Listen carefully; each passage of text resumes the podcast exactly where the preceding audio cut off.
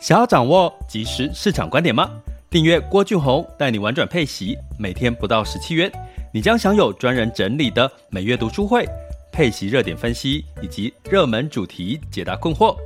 不论你想通过基金、ETF、美股或台股打造你的现金流收入，我们都能为您提供支持。点选资讯栏的订阅链接，了解更多。让我陪你一起投资理财。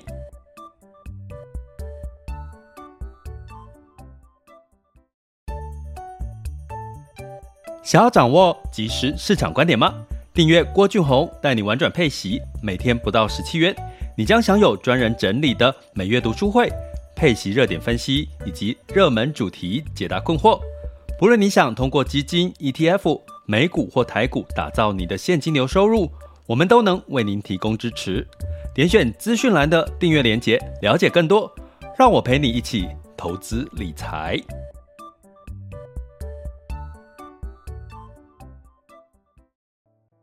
亲爱的学员、听友们，大家中午好、下午好、晚上好。现在时间是二零二二年的三月二日喽，周三的中午时间。那在这个俄乌战争的情势呢，持续的哈，就是看起来它不会很快的就结束了哈。那当然，乌克兰的这个呃整个挺坚坚持挺得住哈，就是这个精神呢也越来越感动了更多的国家哈。但是呢，也带来市场上面的一些比较大幅度的一个波动。那今天就三月二号的稍早哈，大概十点左右呢，其实这个美国总统拜登呢也这个呃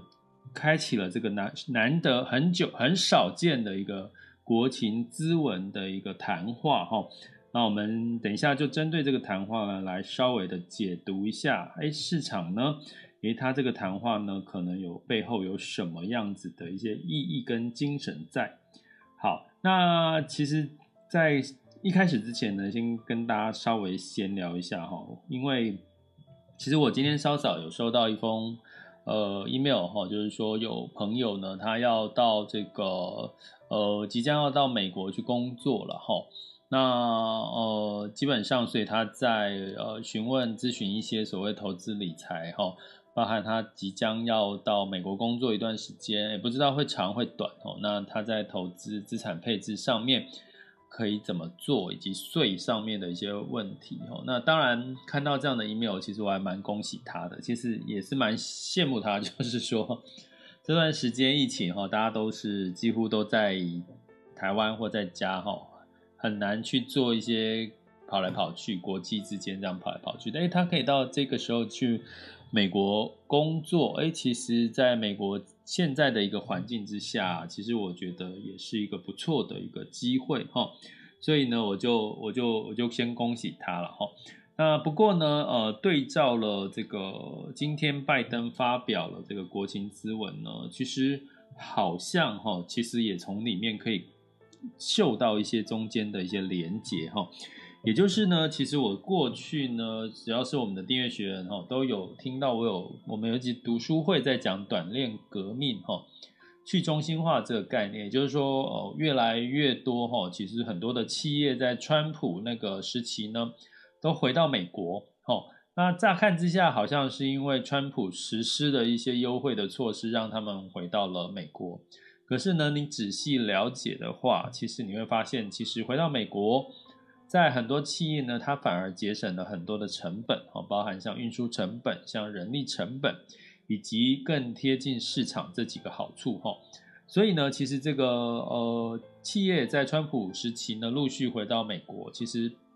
这不单单是一个表面上看到的一个川普时代所带来的一些所谓的呃大量的刺激诱因，哈，让他们回去。那在这个拜登时期呢，其实呢，呃，虽然没有特别在讲这件事情呢，可是呢，你会看到的就是说，其实供应链中断哈，在疫情期间供应链中断，然后带来了这个所谓的这个接下来的俄乌俄乌战争哈，带来了包含油价的大涨哈，包含这个运输成本再度的提高哈，再度的加深供应链中断以及原物料价格飙涨的一个状况。所以呢，这一次哈，这个拜登哦又提了一个国情咨文呢，我觉得诶可以从里面看到一些这样子的一个类似的蛛丝马迹哈。那我们稍微来解读一下哈，就是这个美国总统拜登的这个所谓的谈话内容。那在这个谈话内容之前呢，我先跟各位提一下这个美国的最新的 ISM 制造业指数哈。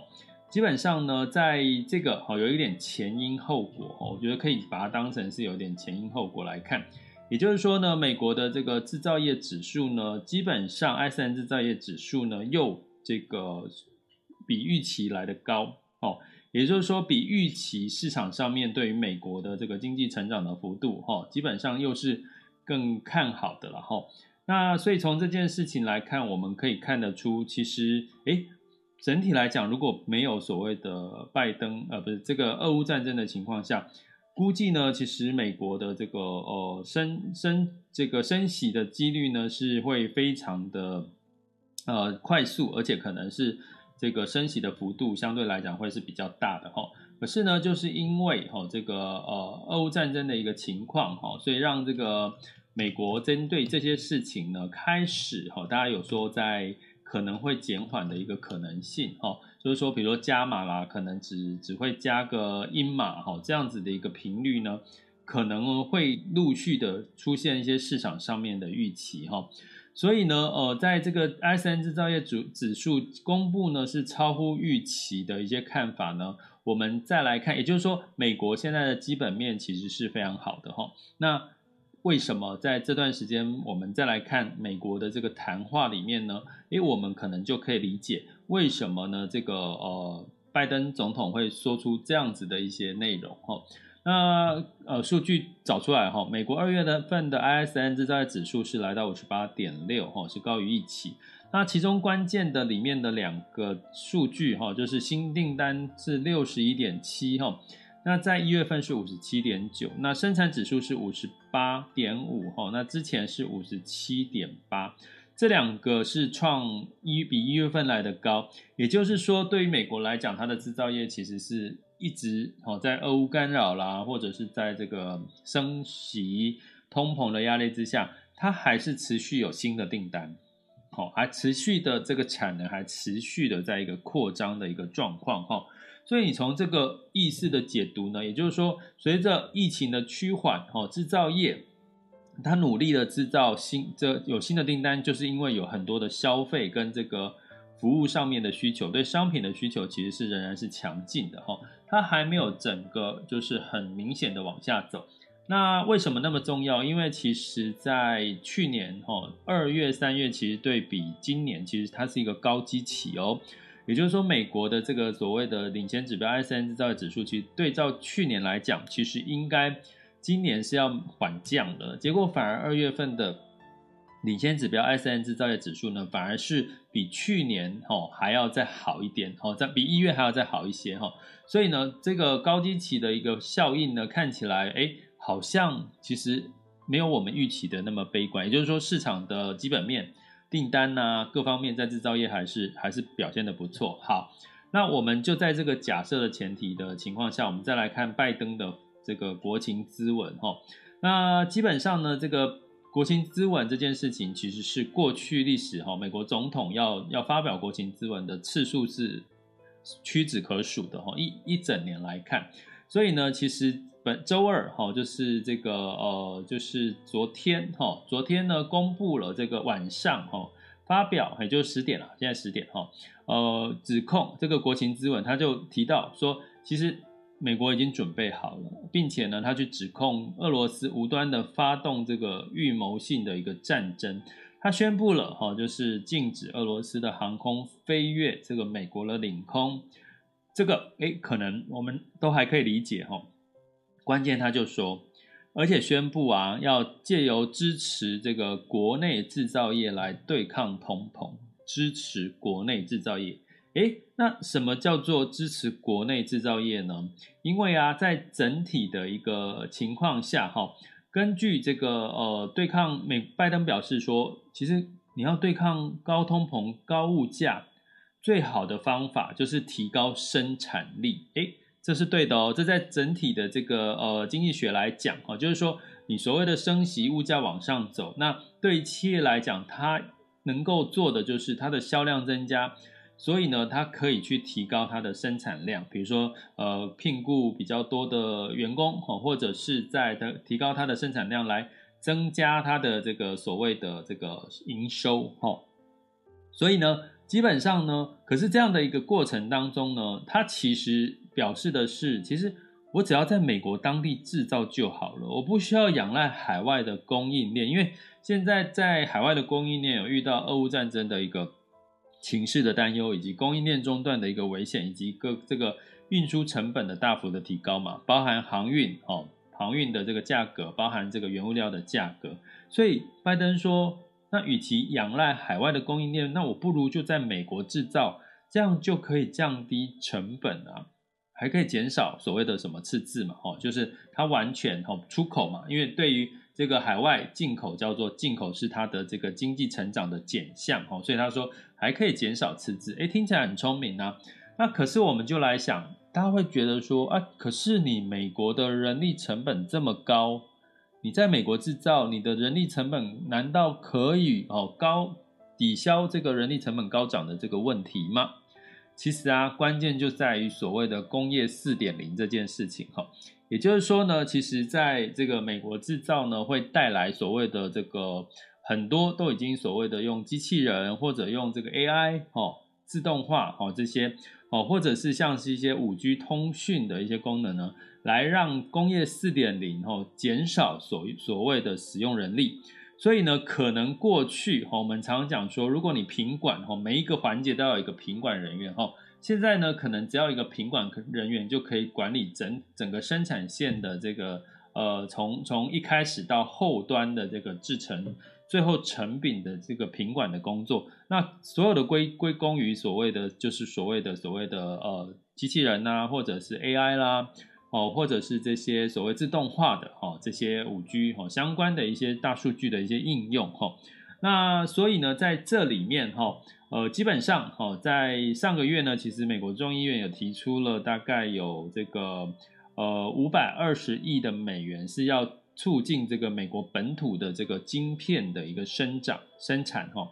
所以也就是说，他已经知道，其实在，呃，在外面哦，他可能要靠台积电的晶片哦，甚至呢，你会看到最近 Intel 它很大幅度的一直在强调他们要投资哦。那 Intel 呢，可能拜登也说了哈，其实 Intel 执行长告诉他，他们要投资一千亿美元，本来预计两两百亿美元的这个呃这个晶片哈扩厂的一个投资案哈，他们现在预计要这个扩大到一千亿美元哈，那。这会是一个美国史上最大的制造业的投资案的案例，所以只要晶片法案通过呢，他就会，拜登说他就会签字，也就是说他已经打通了这个政商的关系，就 Intel 要投资一千亿，哦，在美国当地设厂，然后去制造所谓的先进晶片，哈，这个这个先进制程的一些晶片，哈，所以呢，你会看到这个 Intel 的积极程度呢，它其实回到我们今天的主题，它就是一个短链革命。也就是说，他不要再被这些什么战争呢、啊，被这些所谓的这个供应链中断这些问题再卡住了。不要被卡住，最简单的问问题就是，我就是在我美国生产。好，你来来来来，如果你要做我美国的这个市场的生意，他就把国家都抠过来哦，你抠过来，然后你在我这边设厂哦，那那我支持你哦，然后呢，你就可以拥有机会拥有我们这个美国的这个销售的市场哦。那当然，这对对于这个绿能这件事情来讲，碳中和哈这件事情来讲也是有帮助的。也就是说，你可能呢在地生产的这个所产生的碳排放呢，跟你拉到远远的一个国家哈新兴市场去生产，然后再慢慢的从用油啦，然后运运运海运再运回来美国销售这件事情所产生的碳放碳排放量呢，当然相对来讲会比较低一点。可是呢，它要花的什么？成本就比较高，所以如果只是单纯的企业去做这件事情的话，它肯定没有办法消化这么多的成本哈。所以我刚刚讲了两个关键，第一个政府的支持哦，政府在这个各方面，比如说我刚刚讲 Intel 哈，他们在在拜登也要说他要推行所谓的这个二零二二年的美国经济法案，哈，总共有三千五百亿哦，哦，呃，三千五百亿美元，哈，美国众议院已经通过了，哈，呃，这当当然是要跟这个强化对这个中国的竞争力，哈，啊，其中五百二十亿就要拨给美国的晶片的生产的一些补助，哈，所以呢，他如果在这个 Intel 一旦说他要从两百亿扩大到一千亿，哦，拜登说他马上就签字了，哈，所以你会看到这个政商的关系其实很一致性的，就是要在。缩短供缩短供应链，就是短链革命这件事情。好了，那你来看台湾，哈，举个例来讲，台积电，台积电要干嘛？他是不是去美国设厂？是不是去日本设厂？是不是去欧洲设厂？这所有的原因都是归因于一个因素，哈，叫做短链革命，哈。所以呢，从这件事情，因为俄乌战争呢，反而更促使了短链。过去是因为什么？疫情的关系，哈。疫情的关系呢，让这个短链革命，哈，就大家希望就是在地生产，哈，然后尽可能用自动化啦、AI 的方式去做这个呃相关的一些生产的一些布局，哈。那现在呢，现在又多了一个所谓的俄乌战争，哈，让供应链看起来短期之内不太可能，哈，有太容易、太快的一个恢复的一个表现，哈。所以从这个情况来讲呢，我们就可以理解哈，就是说这个短链革命其实将受惠，因为带动什么？带动所谓的绿能，带动所谓的五 G、AI、自动化、工业革命四点零这个题材哈。所以过去我们已经一段时间没有再提所谓的呃五 G 啦、AI 啦哈，这个自动化甚至绿能这件事情。可是因为看起来俄乌战争的情况好像没有那么快短期结束。让世界各国越更开始回头想，万一这个战争可能没有办法那么快结束，那我们接下来我们可以怎么去减少战争所带来的一些负面的影响？所以你会看到最近哦，开始大家又回归到，那我可不可以不要依赖石油传统能源？你现在现在传统能源哦飙涨哦，涨到一百多块，是因为什么原因？俄乌战争、啊？如果没有俄乌战争，它可能又马上就掉下来了哈。诶，那我可不可以不要依赖这些传统能源，受这个所谓俄罗斯制约天然气哈，或者是这个呃天然气跟这个呃石油都是所谓的不是绿能哈，都非绿能哈。所以呢，这个时候你会看到近期的绿能相关的概念哈，这个标的呢似乎都有一些反弹的一个状况，这是第一个哈。第二个呢，在这个。短链革命的发生，哈，拜登说，我现在都要在美国制造嘛，我就不要受限于你这个呃供应链中断这个问题，哈，那我就可以自己制造、自己销售。好了，那这件事情就带来了我们刚刚提到的五 G 啦、AI，他们必须要加速嘛，三千五百亿哦，晶片哦，这个 Intel 要投资一千亿，光光想到这个就想到什么工作机会，光想到这个就想到这个。呃，这个所谓的，比如说大家去想嘛，地产哦，比如说我们在呃听到这个台积电要到高雄去设厂哦，那基本上南子那边的房价就就涨哦，所以呢，同样的道理呢，这些都会带动哦，在美国的基础建设哦，包含五 G AI 哦，自动化，还有所谓的 REITs 哦，房地产哦，这这类的这个更加的活跃哈。所以呢，呃，包含像什么物流嘛，哦，刚刚讲说，如果你在这个虽然是在美国境内，哈，可是它中间还是有很多的运输跟物流，哈，那这个物流中心，哦，带动了什么？也是一个 REITs 的一个概念。所以你会从这些方方面面的这个资金的投入，它不再是大水漫灌，也就是说，你去回想，就是美国拜登总统过去的，不管是二点二兆、一点二兆这些所谓的纾困方案，都是撒钱给民众。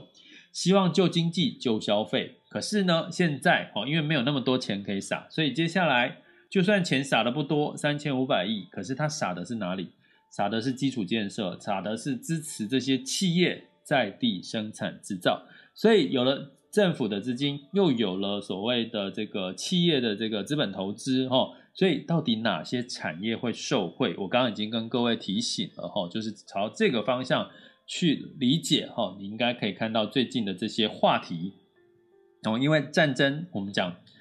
俄乌战争，我们疫情叫做后疫情时代，对不对？现在会不会有一个后 后战争时代？哈，那总而言之呢，这个疫这个疫情加上战争，已经让更多的国家更不能忽略绿能跟短链革命的重要性哈，所以这两件事情，那请各位订阅学员呢就回去哈去呃看一下我们短链革命的那一集读书会哈，那那一集读书会呢也有跟各位讲，其实对台湾哈台湾的一些呃机会跟风险。那目前呢有两大市场嘛，因为你要做短链革命，就是两大市场，一个市场就是美国的内需市场，另外一个市场就是所谓的什么？呃，这个我觉得是先不讲欧洲，因为欧洲有所谓的这个欧战争的一个直接的地缘政治的因素哈。那另外一个就是中国的市场哈，所以这两个市场的基本面的好，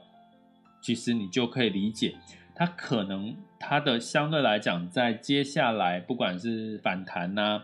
不管是基本面好的好转的一个情况下，不管是反弹哈，或者修正之后，呃，逢低布局资金的关注呢，基本上这样子的一些短短链革命的市场呢，仍然应该会在战争慢慢的哦，慢慢的稍微平和之后呢，会开始受到更多的一些关注哈，或者是在这段时间已经开始在受到关注了哈，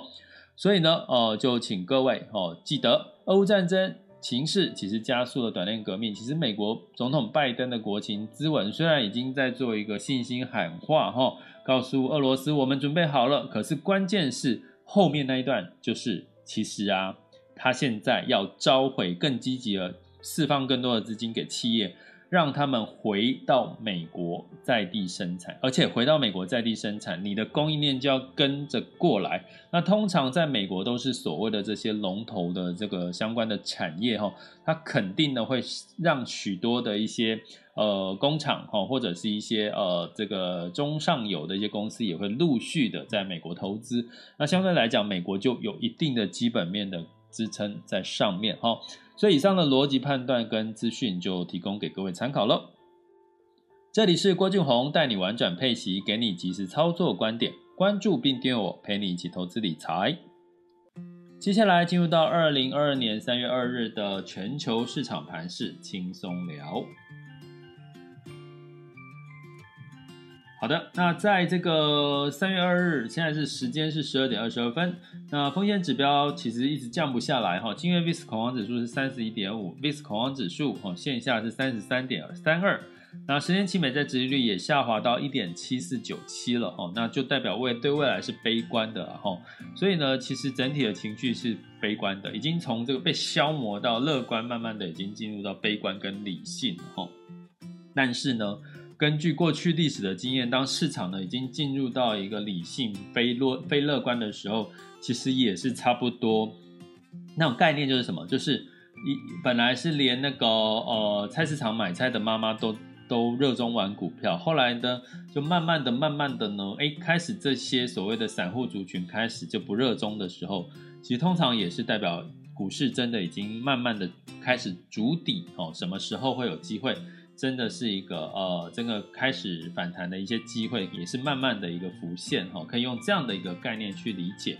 那在美股的部分呢，因为这个俄乌战争已经进入到第七天了哈，所以除了能源油价飙涨之外，其他的股市大部分都是回落的。道琼下跌了一点七六 percent。S&P 五百、纳斯达克已经费城半导体分别下跌了一点五五、一点五九以及三点六四个百分点，后，半费半哈下跌了三点六四。那在欧股的部分呢？呃，根据整体的这个制裁来制裁去的这个经济的制裁的一个状况，哈，跟战争持续，像这个负责这个厄德的天然气管线的北溪二号公司呢，可能也会因此而面临的财务困难，哈，并且裁员的这个甚至申请破产的一个状况。所以你看战争的一个影响，哈，它不再只是单纯的战争这个层面，它可能会。呃，透过因为经济制裁所带来的一些连锁的企业的信贷上面的一些风险哈，所以这个也是值得我们要持续关注。所以呢，泛欧六百下跌二点三七 percent，德法英分别下跌三点八五、三点九四跟一点七二，